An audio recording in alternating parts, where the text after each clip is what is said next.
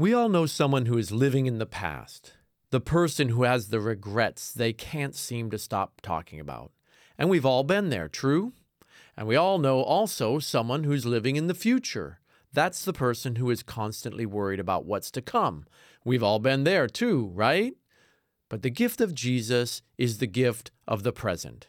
What I mean is this as believers, we know that Jesus died for our sins. The cross has removed the shame and guilt of our past.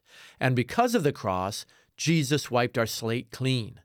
We know that our future is secure as well because of Jesus Christ's resurrection.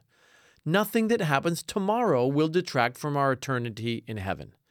So, as followers of Jesus, we have the gift of today. We have only today, and our job, according to the Bible, is to live for Jesus right here and right now. Mark 16:15 says, "Go into all the world and proclaim the gospel to the whole creation." Our call is to share the message of salvation. When should we do it? Today.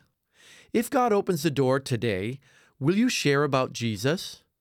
Don't wait for tomorrow or worry about the past. Reach your world today. This is Andrew Palau.